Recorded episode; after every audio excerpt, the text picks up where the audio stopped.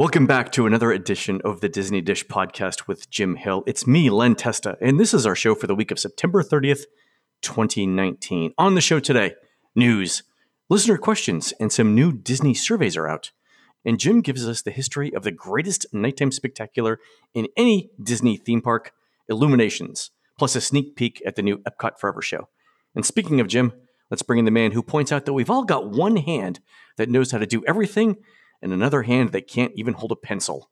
It's Mr. Jim Hill. Jim, how's it going? I've always envied the ambidextrous. The closest I've ever come to that is I'm ambidessertious, which means if I'm at a crowded party, I can come back from the buffet holding two plates of dessert. That's a talent. That's a talent. It's a valuable skill to have at a crowded family party.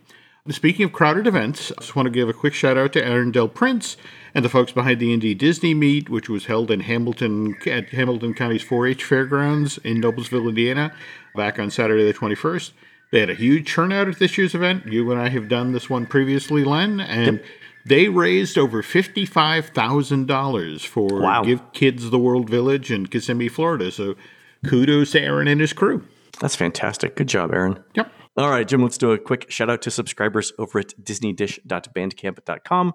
Fun fact, Jim, and we all know it's true. Some of the screams you hear on rides like Expedition Everest and Tower of Terror are pre recorded and piped in. But did you know that the screams you hear are the voices of new subscribers Disney Daydreamin', Josh, and T. Colburn, and longtime subscribers A. Jodo, Susan2200, and UGA Chris. So apparently, Susan got the job when someone from Disney heard her react to stepping on a Lego at the Lego store in Disney Springs. So, the moral of the story, Jim, you'll never know where you'll be when show business calls. okay. All right, let's do the news, Jim. Mm-hmm. Jim, the Disney Dish News is brought to you by Storybook Destinations, trusted travel partner of the Disney Dish podcast. For a worry free travel experience every time, book online at storybookdestinations.com. Jim, I've ridden the Skyliner. Ooh. And let me say, Jim, that for over a year, I've mentioned on this show that the Skyliner looks to be one of the best things Disney has done in years, that it was innovative, that it was in the spirit of classic Disney attractions, and that Walt would approve. And let me also say, Jim, that I am man enough to admit when I'm wrong. it happens sometimes. This is not one of those times because the Skyliner is freaking awesome. It is one of the best things Disney's done in years, and I love it, Jim. I love it when it works. It hasn't officially opened at this point, has it? Or so no, I got a preview of it. It opens actually. Well, it uh, it will have opened by the time the show goes live. So we'll have opened on the 29th. Mm-hmm. Um, I boarded at Hollywood Studios. Mm-hmm. So just for some visuals, in case people want to go ride this and they're intimidated by long lines. The line stretched all the way through the inner queue, all the way uh, down around the building, and then past the bathrooms by the bus stations. And I boarded in maybe 10 minutes. So it might look like a really long line. It moves very, very fast. And so we went immediately from there to Caribbean Beach. And it's it's not the most scenic of the uh, of the the routes. I think Caribbean Beach to Epcot is actually the most scenic, but we'll get to that. But still, you you it moves very fast. I did it like around six thirty p.m. and it was about ninety degrees outside, but the airflow in it when it was moving. Mm-hmm. Absolutely fine. I mean, it, it is a it is an almost constant breeze mm-hmm. when it's moving, and it is moving very very fast. So the concerns that we had about being cool while it's moving were probably unfounded. I plenty of airflow, not only uh, from the top, but airflow comes in from the bottom as well. So air is circulating. One of the conceits of this transportation system being brought to Walt Disney World is this resort needs its own cable cars. Yep from having watched some of the onboard videos, audios, that sort of thing. It mm-hmm. looks like it's delivering the goods there, but you having ridden it, what's your take on? it? I mean, you've been to San Francisco, you've ridden the cable cars, the, the, the equivalent, or it's a completely new uh, novel form of transportation. I mean, it's, it's not really novel because it exists in other parts of the world, but for Central Florida and for theme parks, mm-hmm. yeah, it's it's a game changer. And the thing that I the thing that I realized as I was we were going over Buena Vista Drive at one mm-hmm. point, which you know is, is pretty pretty busy, right? I mean, it connects mm-hmm.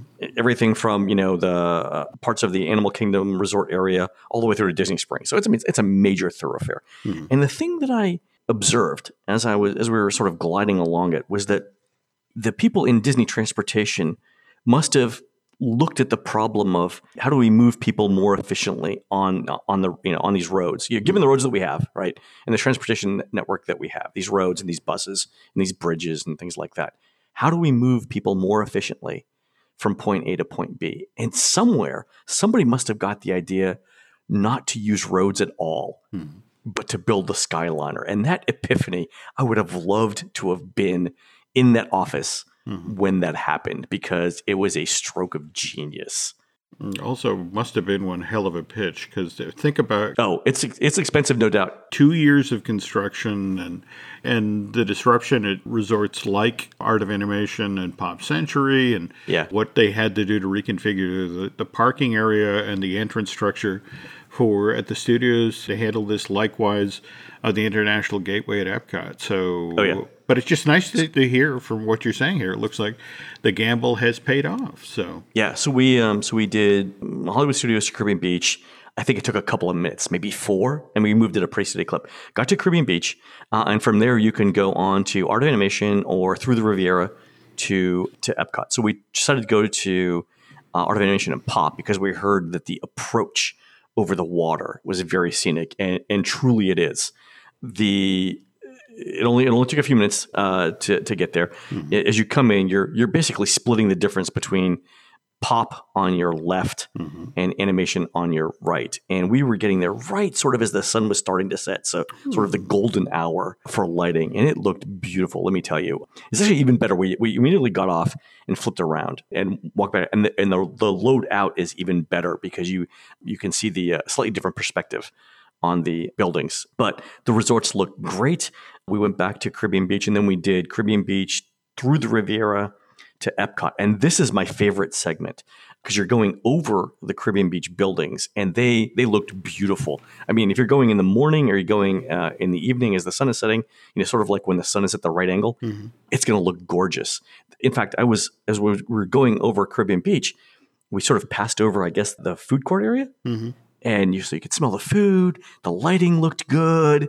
We were up above it in a sort of a novel transportation thing, and I'm like, you know, I, I should really stay at Caribbean Beach more. I had already sold myself on the rooms just because I was on the Skyliner and having such a good time on it. Holy It was uh, it was fantastic. Yeah, it was really good. that's the first moderate and and the notion that you they've somehow managed to make a resort that you know what phase one opened in 88 that suddenly Yeah. becomes new and exciting again i mean wow this is a game changer So the one thing I, will say, um, and again, this is pre-opening, so they had some um, probably some operational issues to uh, to get through. It stopped a lot. There were times when it, it stopped. It, it stopped completely. Like we were over coming back from Epcot, we stopped over Buena Vista Drive for. we- stopped and then we sort of crawled at maybe like a foot a 2nd for I would say probably five or ten minutes at various points um, in there. So that took what you know what should have been like a six or seven minute trip and made it 20. Um, Still, I think it was faster than the bus. I can see where if it stops in the you know at noon in July, um, where the it could get kind of warm on there. Um, also, the uh, the seats are uh, wood planks. After about 20 minutes, you get you get tired of them. The other thing was the uh, we also experienced what happens when the ride breaks down. So when the uh, when the Skyliner breaks down, so we we got off at Caribbean Beach trying to get back to the studios because that's where I parked and the entire line was down. So they actually had buses pulled up at Caribbean Beach to take people over to the studios, but the line stretched from the bus drop off. Uh, so there's there's an internal bus drop off at Caribbean Beach now for Jamaica, but the line went all the way back up the entrance ramp to the Skyliner, and then around for a bit. And I'm like, there's no way we're going to get on a, a bus anytime soon. So we actually took the Skyliner back to Epcot and then walked to the studios which I think was the fastest option. So at least Disney knew that that wa- was might happen, and they had they had buses ready for it. I don't know if I mentioned this already, but uh, the Riviera station is going to be open starting yesterday, starting Sunday, for people who are staying like at Aruba in Caribbean Beach. So rather than having to take the internal bus to Jamaica, which is where the Caribbean Beach station is, you can use the Riviera station as well. Yeah, overall, when it works, looks great. I hope they get the operational issues um, rolled out. I'll be trying it this week during the rollout. It looks fantastic. There's new Skyliner merchandise. They've got uh, there are bathrooms available at each of the at the, at the major stations. So like Caribbean Beach has one. Obviously, Epcot has one right nearby as well. But coming into Epcot looked great, especially at night. You can smell the food from the restaurants. Sort of as you pass by, it's oh, it's glorious. Oh, very cool. Cannot wait to try this. Yeah, I really liked it a lot. So that was uh, that was the big news for the week. Uh, a couple of other things happened. Uh, Disney announced that a new uh, theater is opening in Hollywood Studios in the spring of 2020. It's called the Mickey Shorts Theater. Disney says that it'll be located in the former Sounds Dangerous building, which currently shows the Star Wars Path of the Jedi movies. This is, I guess, the uh, the, the Jedi training over at Indiana Jones. So, Jim, this is uh, this is a, a, a really reused building Oh, God. in terms of the studios, right? Yeah. It's been a facility that's been used since Disney Hollywood Studios opened back in May of 1989. But if you look over the history of the different shows, it just sort of reflects whatever the agenda du jour of the Walt Disney Company, whatever they were pushing. I mean, obviously, when MGM first opened uh, back in 89, one of the real holes that they had in the lineup is that they didn't have any, uh, you know, monster-based content. Universal's got its monsters, and people make horror movies. So, in order to have their studio theme park feature at some sort of horror-based thing, this is where the Monster Sound Show debuted with Chevy Chase and Martin Short.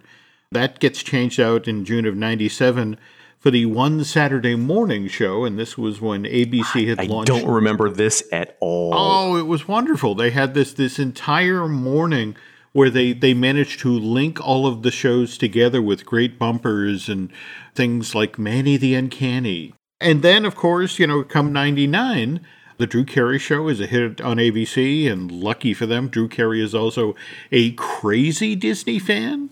I may have told you the story about my sister-in-law who kept bumping into Drew Carey, you know, on a family vacation, and how Drew at one point came up to her and hassled her in the park, and so they, you're stalking me, and it's like, you know, I mean, sweet, funny guy, but so that guest show gets up out of the ground, and then Drew show goes off the air, uh-huh. and they actually switch Sounds Dangerous over to a seasonal show. So it, it becomes sort of an entertainment spare tire, something if they have large crowds in the parks, they throw open. Right. And didn't they didn't they use the the theater for uh, Christmas shows too? Seasonal Christmas shows? They did. In fact, that was honestly one of my favorite things when they brought back the improv show from Pleasure Island. Oh yeah, that was hysterical. then it became more valuable to the company given how popular the Jedi Training Academy show was. They shut down the theater and, and used the podium out front to, you know, sign up, you know, little kids for Jedi Training Academy. And then, of course, Disney buys Lucasfilm. And out ahead of the very first Star Wars film that Disney makes, uh, The Force Awakens, they throw the Path of the Jedi thing in. And now here it is. It, it's going to support the notion that, you know, particularly with the Mickey and Minnie's Runaway Railway attraction coming in, sort of doing a one two punch. Because if you look at the, the logo, Mickey's a big presence, or supposed to be a big presence in this park. So Yeah. between Runaway Railway and the Shorts be having their own dedicated theater, there's no getting around the mouse. So Yeah, I think it'll uh, it'll support the Runaway Railway ride really well, and for the people who either uh, haven't seen the new cartoons or need to familiarize themsel- themselves with them before they go on Runaway Railway, uh, it'll be a good place to do that. Plus, it'll be air conditioned. You get to sit down. I'm, I'm assuming, and the the studios needs more attractions in general. So this Oh is a no, no, no doubt, no doubt. But it's just it's going to be interesting. You know, in five years' time, what- other corporate agenda needs to be served, and will wind up in this theater. You know, just Right. so watch the space. well- so. We'll see. All right, Jim. Uh, some other news: uh, Disney's expanded its plant-based menu items. So they, uh, I think the, the press release from Disney said that uh, by the beginning of next year, they'll have more than 400 plant-based menu items uh, are available around the parks and resorts. They gave a couple of examples of new plant-based dishes. One of them is uh, steamed Asian dumplings at Le Cellier. Uh, I guess this is honoring Vancouver. Yes, yeah, there we go. vegetarian Asian dumplings is a staple in our house, actually. Uh, so I, I'm, I'm looking forward to this. The other one that I wanted to uh, to call out, and I think I've said this before on the show, but the tofu bowl at Satu'li Canteen is one of the best options that you can get there. So I said that even before Disney uh, announced the uh, the plant based menu stuff, but they're doing a, a new twist on it now. It's chili spiced crispy fried tofu, seasoned with chili spice and topped with a crunchy vegetable slaw, boba balls, and your choice of base and sauce. So this looks fantastic as well. Super excited to see all of this happening. Chili spice crispy fried tofu bowl.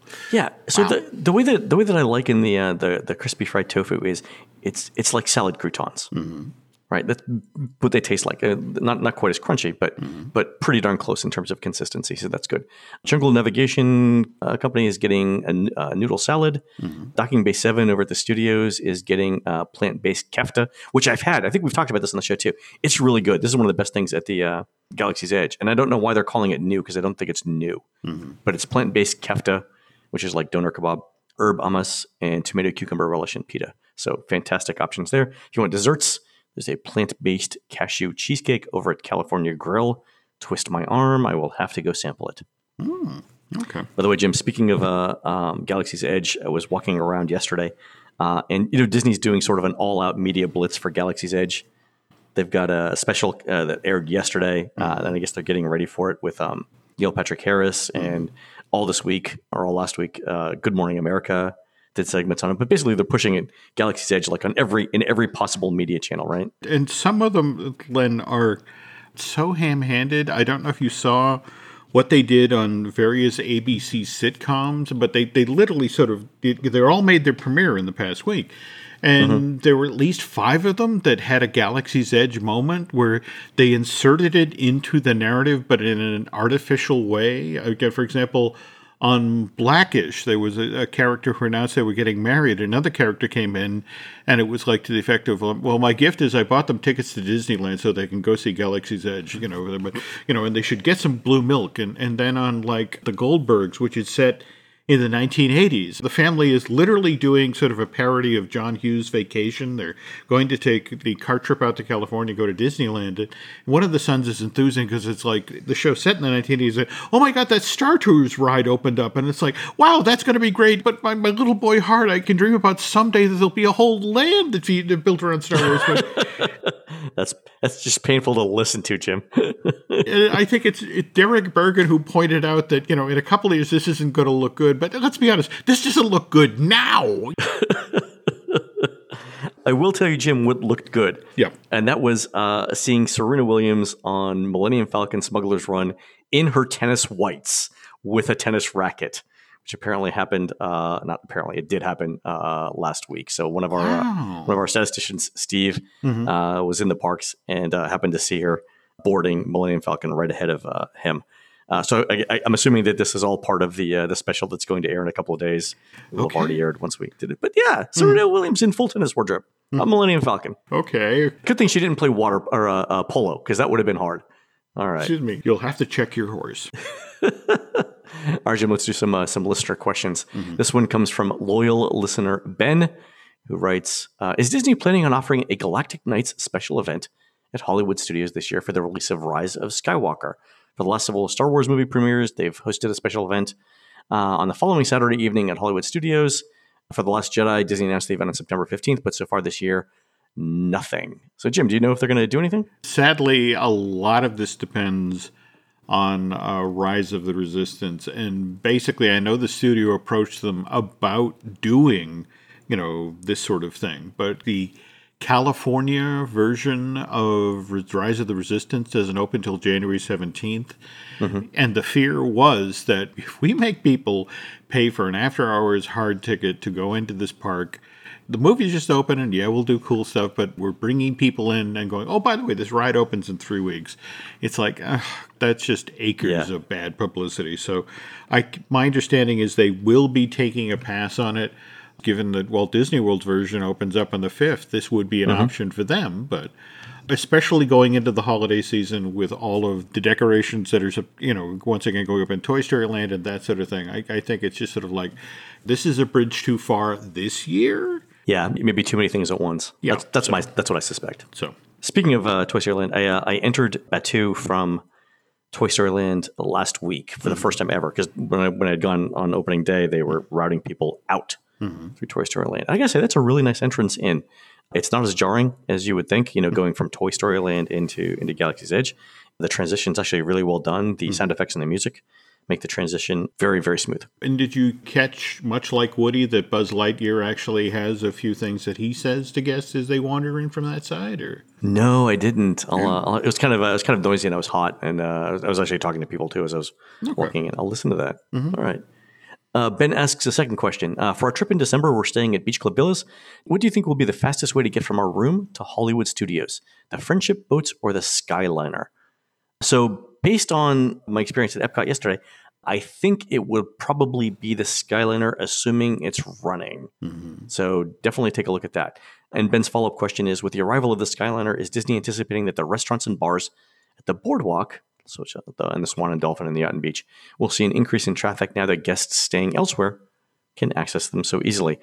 So, uh, Jim, I actually had this exact thought on the Skyliner last week, and that was that that Disney should put extra restaurants now in each of these resorts because they're so easy to get to. Like you could do a, even a progressive dining where you start off in one resort, like let's say Caribbean Beach for appetizers or drinks, and then you you go to the other places for other courses. It's interesting you bring this up because remember, just last week we had that other survey where they're asking questions about creating mobile ordering at quick serve and, and food mm-hmm. courts and the like. And supposedly, this is supposedly one of the considerations tied to the Skyliner the belief that people will be on the Skyliner and get as far as the station that's between Pop Century and Art of Animation and think, you know, let's let's get off and do the food court at Art of Animation and be able to order. It's a great idea. yeah, you're in the sky, you're ordering your food, you step off the thing, and it comes to find you. Oh, really? Yeah. That's that's interesting. Yeah. Yeah, because then you would you would have to do uh, less walking.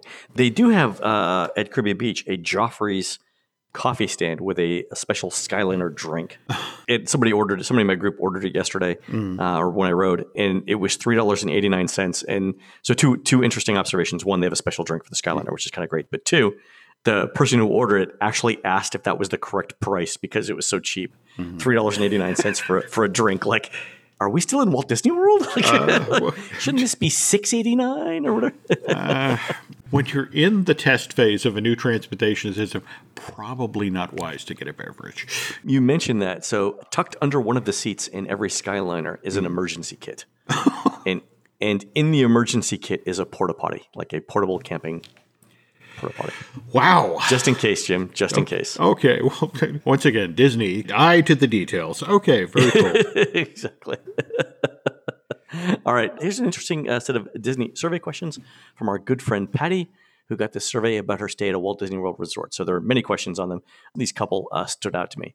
Uh, during your recent stay at, I won't mention the resort, did you visit the Walt Disney World theme parks during extra magic hours? And the options for your response were yes, we visited during morning extra magic hours. Yes, we visited during evening extra magic hours. Yes, we used both morning and evening extra magic hours. And then no, we didn't use any of the extra magic hours. And the the interesting thing to me here, Jim, is that the survey doesn't acknowledge that two of the four parks don't even have evening extra magic hours. So I'm not sure in the tabulation of these responses mm-hmm. that that is going to be taken into consideration, right? The fact that the studios in the Animal Kingdom don't have evening extra magic hours is going to skew mm-hmm. that second response down, mm-hmm. right? I mean, somebody somebody has to know that, right? you and I have talked about this before. It, it's always fascinating to me because Disney never puts a survey out without there being a re- you know why are they asking It's, it's exactly what uh, why I mentioned these questions, like to to get at what they're trying to figure out here.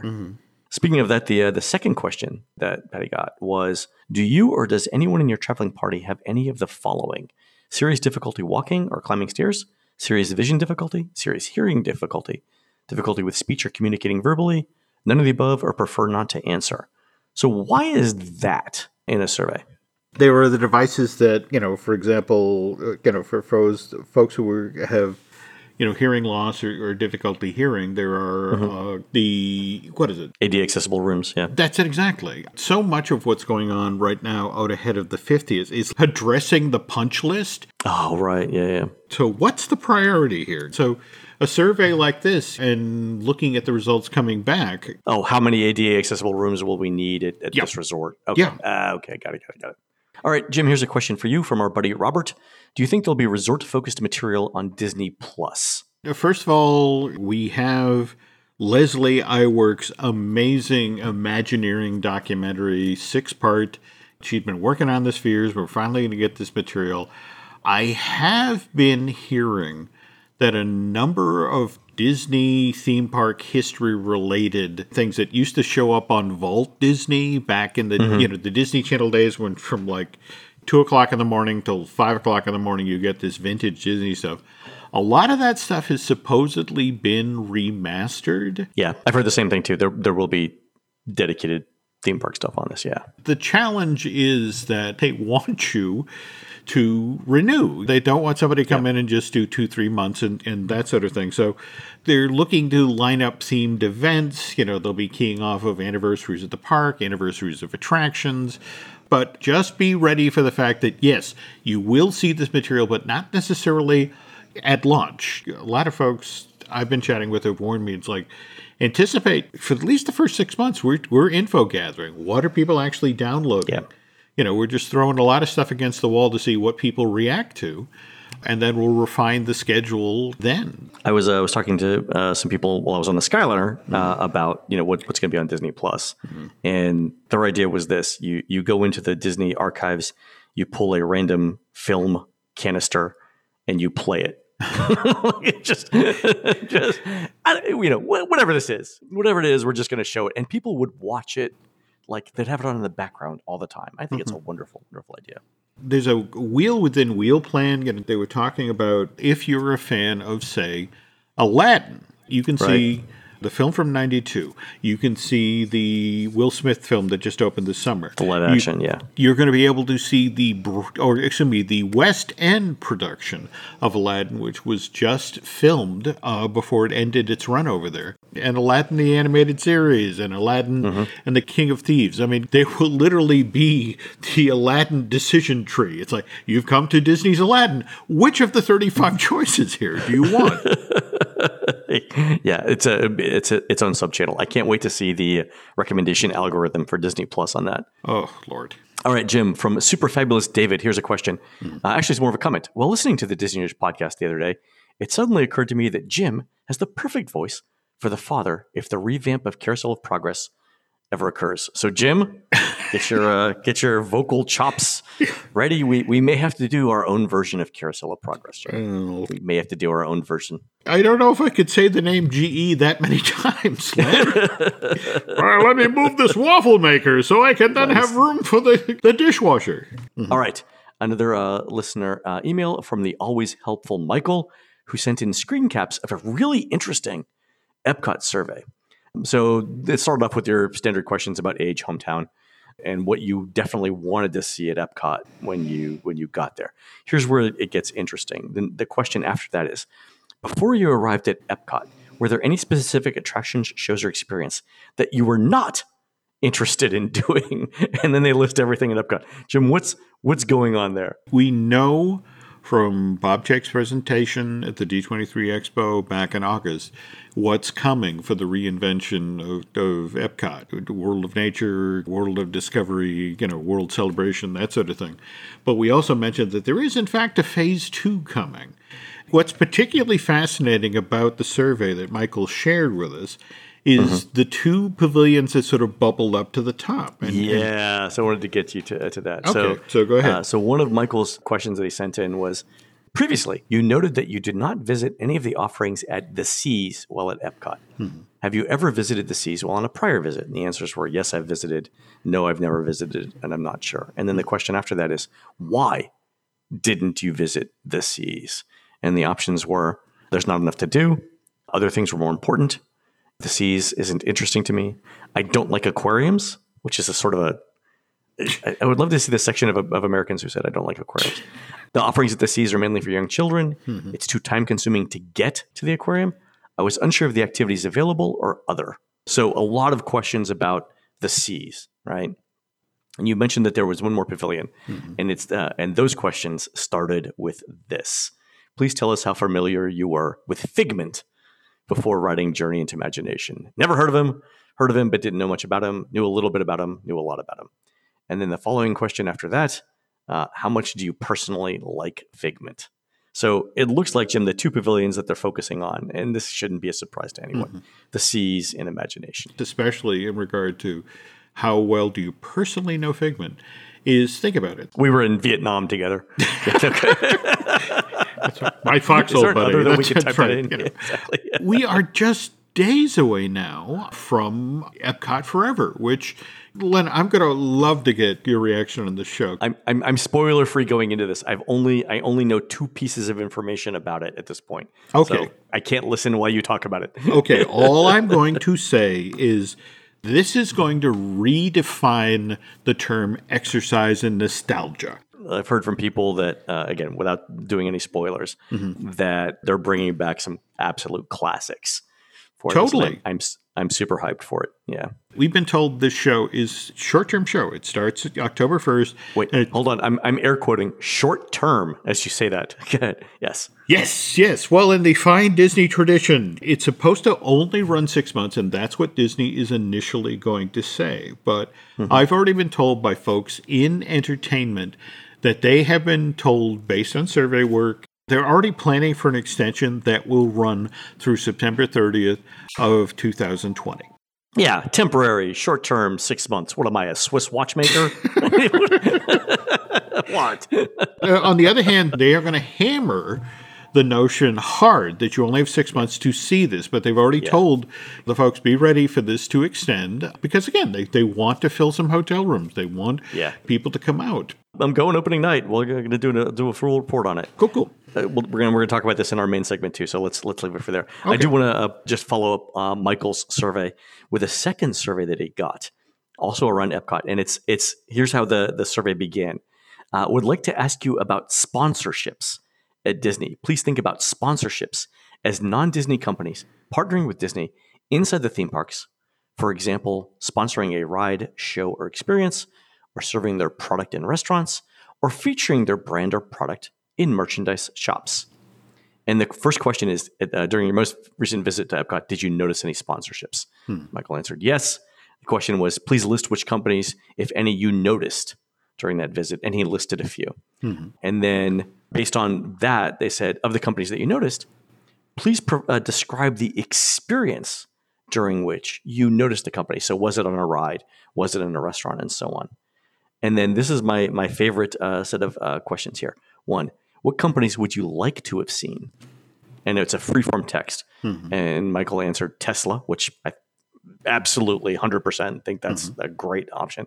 NASA, again, 100% behind this. Mm-hmm. Apple, 100% behind this. Mm-hmm. And Kodak. And I had to look at Jim to see whether Kodak was still an operating company. Were was honestly my question. Is Kodak still in business? Question Wow. mark. Google.com. Okay. Yeah. And then, but the, interestingly, after that, Mm-hmm. Disney prompt prompted Michael to say from the list below, select the companies that would have made your experience better if you had seen them during your visit to Epcot. And it, Apple was in it, Starbucks, Samsung, Amazon, Facebook, Instagram, Microsoft were in there. So uh, you know a, a- lot of the you know Fortune Fortune 50 companies there. Right. And then uh, a follow up question about looking at the list below of all of the companies that do a sponsorship in Epcot. Which ones did you uh, did you notice? So you have the option there to say it, and then after that, there's a if you answered any of them, then there's a very detailed set of questions about whether you ever used products from these companies, and then how you feel about the individual company. So, for example, if you said yes, I noticed Chevrolet at Test Track, you got a series of questions that asked you whether you strongly agreed, somewhat agreed, neutral, somewhat disagreed, or strongly disagreed, or didn't know how Chevrolet made you feel related to these questions. Is it innovative? Does it enhance my memories? Does it share my values? Is it trustworthy? Is it high quality? Does it make the world a better place? Is it inspirational? Is it important to my day to day life? And does it have the best interest of my family and me at heart. That's a that's a lot for Chevrolet to live up to, right? I mean, for, let's go through these questions. Does does does Facebook have the best interest of my fam- family and me at heart? It's an interesting set of uh, yeah. I'm not going to editorialize, no, but it's, a, No, it's no. The last set of questions mm-hmm. was around whether you saw gift cards for purchase mm-hmm. and whether you purchased any. So, taking this whole set of sponsorship things mm-hmm. and Epcot, what's Disney going for there? We've already entered this construction phase. We have things being pulled down. Is it time to go looking for sponsors in Epcot now? Still, still. I mean, Yeah, you know, in, right. in fact, anybody who's been paying attention to the news and sort of looking over the horizon to 2020, 2021, and, you know, the talk of recession and all that, Mm-hmm. there's a lot of companies that Disney has, in fact, been talking with that have suddenly gotten cold feet that are, or, you know, suddenly are tapping the brakes. Okay, so this might be a nudge. Yeah, to, to one of these things where it's to be able to go back and sort of throw this on the table, like people want Right. to see you here, or creating that second tier of targets to go out and you know to people to talk with, Yeah. just in case the primary candidates fall through. So they could they could take these results and say of the companies that are sponsors in Epcot, look at how good or how positive uh, people feel about them when they associate Epcot and that company together. Yeah, it's a it's a good selling point. I, I thought that's that's what it might be. The um the set of the set of questions though, like is it innovative? Is it inspirational? That might be something where they're trying to sell us a specific pavilion, right? or a restaurant or, or something like that, right? Where is trustworthy, is high quality, makes the world a better place, is inspirational. That to me sounds like attraction sponsorship kind of questions. Absolutely, and Yeah. my understanding from friends in Imagineering. There have been no less than three straight pitches to Apple in regard to the Oh, yeah. Imagination Pavilion. And in each case, we don't see the direct connection. We don't see the direct Yeah. value. We, and we've got $270 billion in free cash. What, what is this going to add to us, right? Yeah. with Bob Iger stepping away from the board because you know Apple's about to launch its own subscription streaming service. I, Yeah. I don't know if we're going to see them anytime soon as a sponsor. I, but I would I wouldn't expect it, but uh, but I think there's plenty of other companies for which the, uh, the the the pavilion sponsorship makes a whole lot of sense. I, I still think Tesla Autopia in the Magic Kingdom is a no brainer. oh, Like absolutely. the fact that it hasn't been done yet, it, it can't be for a lack of trying. Someone's someone's going to close that deal at some point. Yeah, gotta think so. And then you know SpaceX for uh, Tomorrowland. I mean, come on. All right, Jim. One more uh, uh, reader uh, email. This is from Jeremy, who is just peachy. Uh, Jeremy writes in that Bob Collar over at ResortLoop.com just announced he's hanging up his microphone, and it feels like the end of an era. Jim, I, I think we need to acknowledge here. Sad news. Uh, Yeah. Bob's a great guy. Yeah. And the Resort Loop podcast he does with Tim Scott is a lot of fun. I've been on it a couple of times. They have a very dedicated fan base. I think we mentioned on the show, Bob and Tim and I had a, a great dinner together at Tiffin's a couple of years back, and it was really impressive to see how dedicated Bob was, not only to, to Disney, you know, theme parks, but also to the Resort Loop community. I am super sad to see him go, and the next time we're in Northeast Ohio, uh, we should all go out for pizza. That's my that's my offer there. Okay. All right. So congratulations on the uh, on the run, Bob. Good luck in the future with whatever you do, and uh, Tim, you too with the uh, with the podcast. All right, folks. We're going to take a quick commercial break. When we come back, Jim will tell us about the history of Illuminations and what the Epcot Forever show might hold for us. We'll be right back.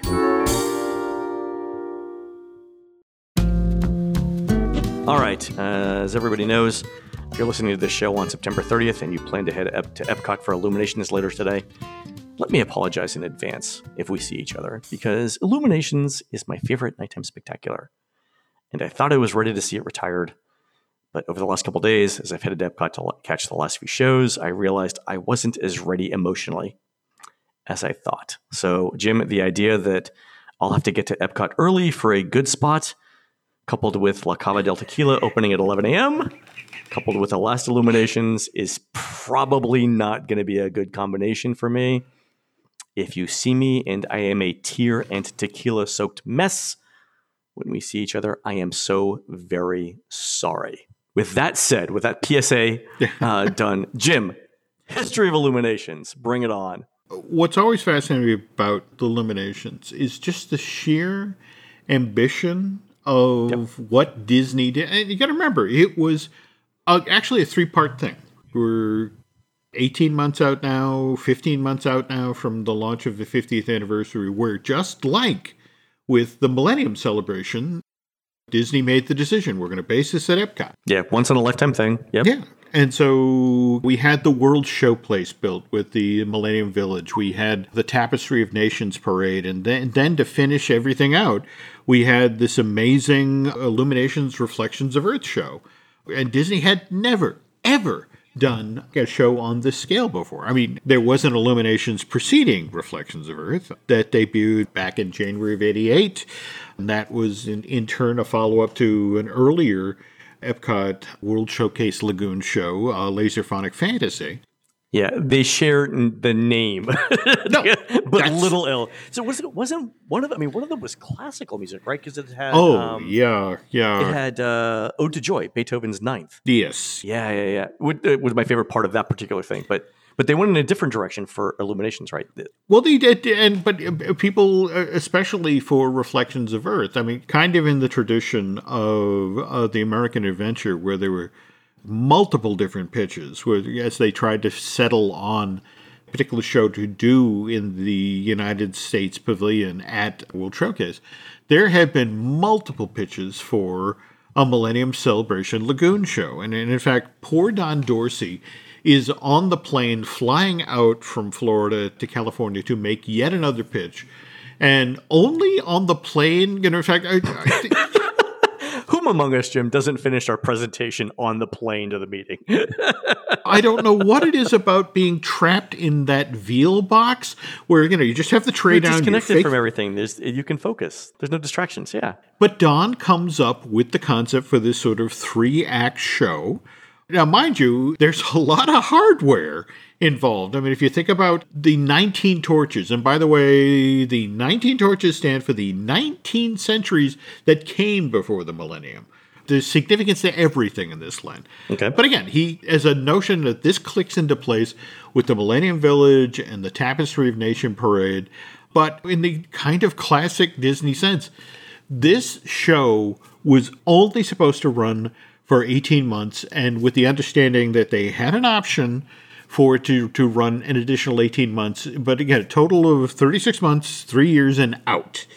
19 years this thing has been running. Yep. Meanwhile, Tapestry of Nations Parade, that runs from September of 99 through 2001. A classic. Yeah. A classic. Uh, All right. Gets renamed or, or slightly, you know, retooled as a Tapestry of Dreams. But again, that's gone by March That was a little heavy-handed because it uh, it was like there's a section in that soundtrack where they go something like you know the greatest dreamer of all, Walt Disney. Hmm. Guys, everybody knows it. You don't have to say it. right? that was actually sort of a backfill from the 100 Years of Magic thing from promotion from 2001. You, you have to understand with a, a giant corporation and you have these, these broad initiatives, you will sometimes get stuff shoehorned in like that. Yeah. And if you think about World Showplace, I you know with, with Millennium Village and the Israeli Pavilion that you and I love so much, Len, that was done uh, to you know literally January first, two thousand one. That shuts down, and it's since stayed in business as World Showplace. And it's still serving corporate functions. But anyway, we- we're here to talk about Illuminations, Reflections of Earth. So it's a it's a three act play, a classic structure, right? Yes, and we start dramatically with chaos. We start with the Inferno barge, which uh, this thousand pound thing that's sitting in the middle of the lagoon that suddenly bursts into flames. And how far away are, are you know this thing is, is Hundreds of feet away. yeah. Yeah. But you can still feel that wave of flame hit you, Yep. the wall of heat. And that's because when this thing goes off, they're dumping over 300 gallons of propane, 37 different nozzles shooting balls of flame 40 and 50 feet in the air. And Wow. yeah, I mean, you can't help, uh, you know, but feel that. That coupled with the sky goes crazy with fireworks from 34 different locations around the lagoon. We've got 2,800 shells lobbed into the air. Do you remember when we did that event, Len, where we, they, they had the dessert party? Uh, we were right down by the water for for Oh yeah, yeah. And I, I remember, you know, it has illuminations and reflections of Earth is going off, and and a, a cardboard tube from the aerial shells landed what a couple of feet away from her table. So it's like, oh, a souvenir. Take this home with you. Bring, can't bring this on the airplane. No, no, no. So anyway, uh, it's now Act Two. It's time for order. And order. all of the torches around World Showcase Lagoon go out, which again, uh, one of my favorite moments out of the show. And we now have the Earth globe float into view. And, and so the whole conceit here is we've seen the chaos that formed the Earth. And now, the, as the lava cools and the water rises up, the globe turns blue. And we see the continents form. And, you know, we see these little laser lights blink on, and we watch the map as we know it today coalesces. And the Earth globe is this 350 ton thing that floats like a skiff.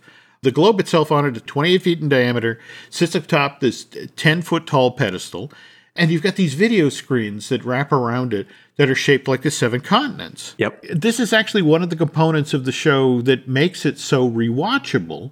Because when you you watch as the globe spins and you watch those, there's a 300 different images that are blasted out through those screens. And yep you see something different every show. The weird thing is, we're talking 1999 technology, Len.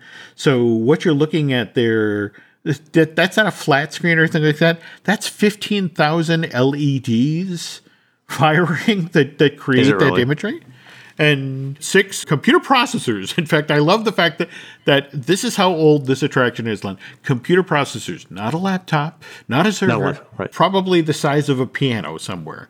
And now we get to Act Three. The torches relight around the, the, lagoon. The globe opens up, and the giant Unity torch, uh, the flame kicks on. By the mm-hmm. way, that's our 20th torch, Len. So that's for the 20th century, which is starting the millennium. Ah, Oh, makes sense. Okay. So now we have our last burst of fireworks and the wonderful anthem, We Go On.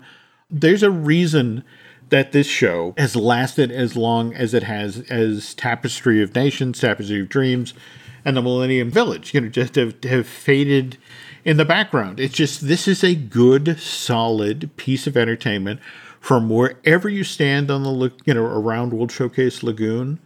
It's expensive. Not sure what the price tag is today, but when this show started back in September of 1999, mm-hmm. each show cost twenty five thousand dollars, and it took really? a, a team of forty people each night to present it. It's a dangerous show to present. Do, do you remember, you know, the stories back in September of 2005 when they had a, a firework, a shell? Oh, right. Yeah. A Shell got stuck. Yeah. Yeah, the Inferno Barge was so badly damaged by what happened during this show. It, it, was pulled out of Illuminations Reflections of Earth. They didn't. They weren't able to bring the Inferno Barge back into service till February of 2006. And even then, to get around whether or not this sort of fireworks accident would happen again, they, they pulled the air launch off the thing. If they don't use all of the propane in the Inferno barge for yeah. the show, there's always this interesting moment after Epcot is closed for the night, you've walked out the international gateway, or you're you're in your car in the parking lot.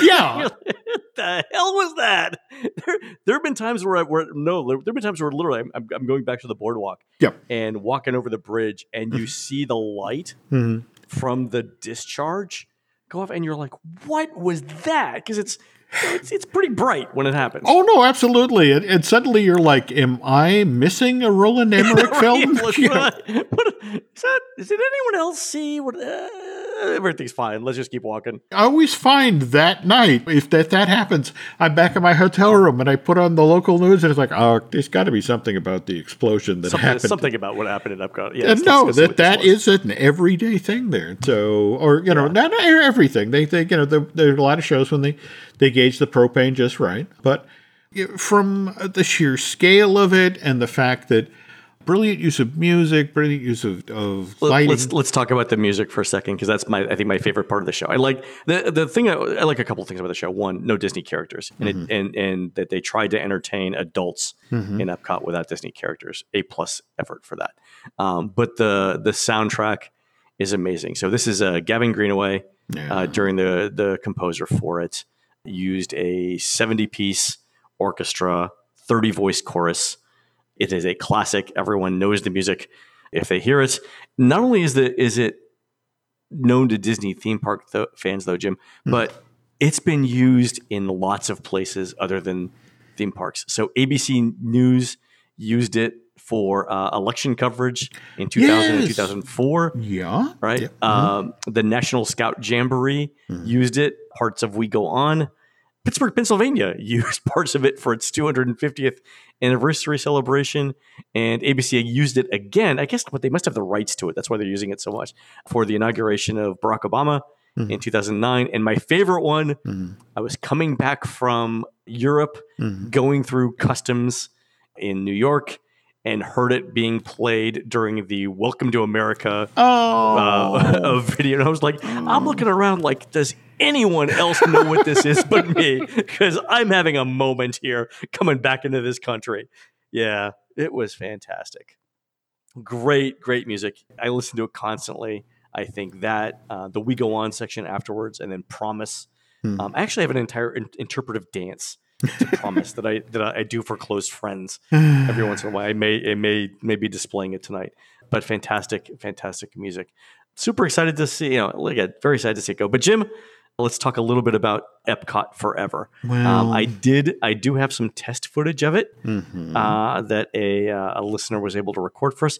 It looks like Jim, are there drones or kites or something flying around like like fireworks with there are definitely kites. In fact, kites with fireworks though streaming out the back like yeah. kites of flame. Okay. Mm-hmm. And there was the daytime lagoon show where that they made use of the kites and the, so in a weird sort of way it is it's a throwback all the way to early 1980s Epcot. The sort of creative framework for the show was it's Epcot from 82 to 84. It's literally we want to celebrate the Ep- version of Epcot that existed before Michael Eisner walked in the door. Really, eighty two to eighty four. Yeah. So it's it's all of the classic music from that era.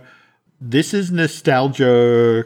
It's manufactured nostalgia, right? They're doing Yeah. it. They're doing it to make money. Yeah, and that coupled with that if you're really really really paying attention here, this is a fond but official goodbye to that version of Epcot. Oh, you're killing me, Hill. You're killing me. I'm I'm sorry. You know the, the fact that you just mentioned the fact of what you love about Reflections of Earth is it's a show for adults and there were no Disney characters. And no Disney characters, and that's not what Harmonious is going to be. I, I get it. I understand it. As I understand it, as you're standing there looking into World Showcase Lagoon, there will be Disney employees standing behind you, shoving Disney characters into any available orifice. You will have them in front of you, you will have them behind you, you will have them with the guy over you. This is Bob Chapek, you know, when talking about reinventing Epcot was more relevant, more Disney, and that's what's coming. So go, Glenn, enjoy Epcot forever uh, because when this show wraps, and again, don't believe the hype, folks. You know that that this show isn't ending in the spring of, of 2020. It's going to be extended to the summer. But you know when this show goes, when Harmonious comes, we've got the brand new. This is you know your taste of the the brand new Epcot, where it's all about just giving folks what they want when they vacation at Walt Disney World, and that's more characters. Who who are these folks, Jim? No, no, no, it's fine. It's fine. The thing that bothers me about Harmonious, number one, is the name. Because when I hear it, I immediately think of things that sound like that. And the first thing that comes to mind is Felonious. and then the second thing is Thelonious, as in Thelonious Monk. And neither of those things is what Disney wants me to compare this show to. I, I guarantee it. So mm. maybe there'll be a name change on there. We'll see what happens. Okay. But anyway, let's point out Disney is live streaming the debut of Epcot Forever on October 1st. That's tomorrow. Yep. If you're listening to the show on Monday, uh, I am trying to remain spoiler free, even though what Jim said.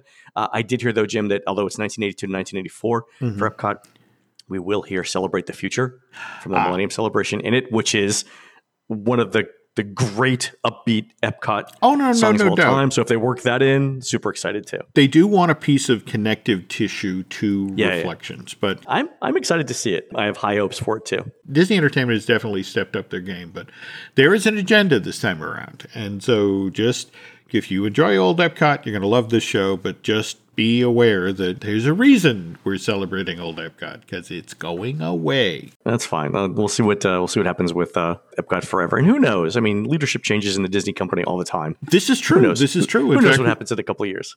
All right, folks, that's going to do it for the Disney Dish show today. As Aaron plays us out to Illuminations. Hold on, I'm getting choked up. As Aaron plays us out to Illuminations, please head on over to disneydish.bandcamp.com where you'll find exclusive shows never heard before on iTunes. And stay tuned after the show and the music for an important message.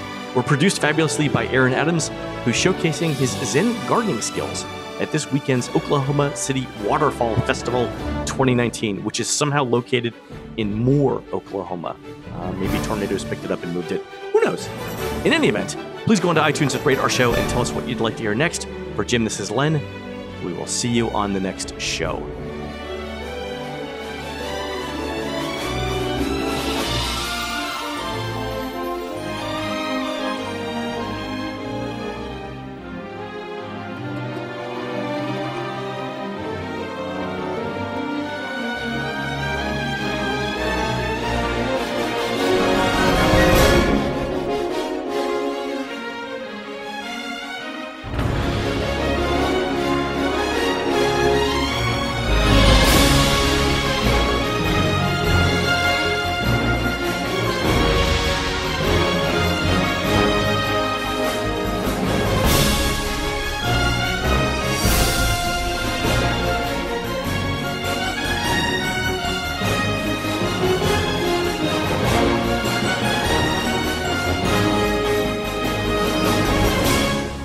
This commercial break is brought to you by some old podcast with a bunch of people you've probably never heard of.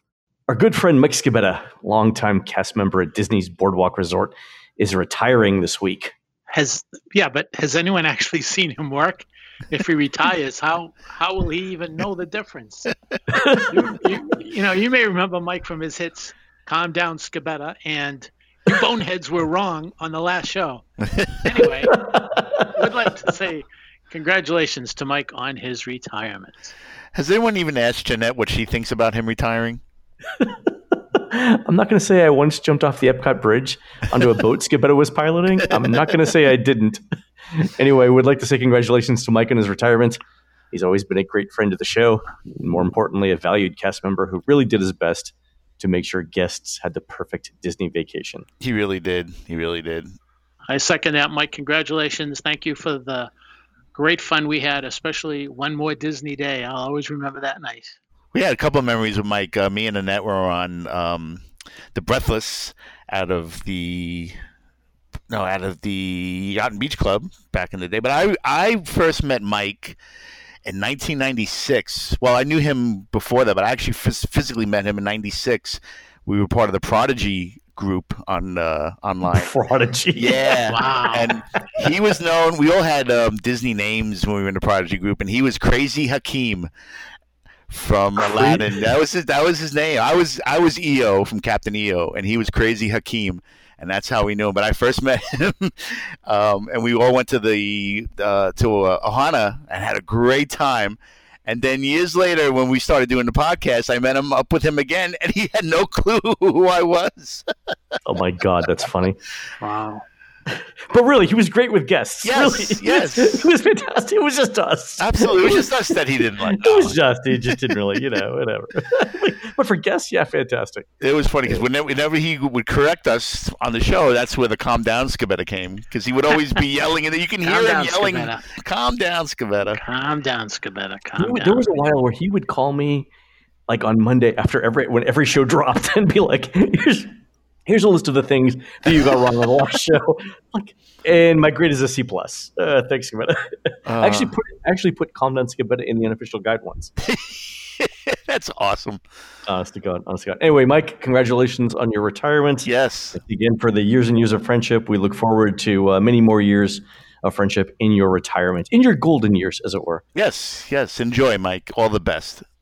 You deserve it.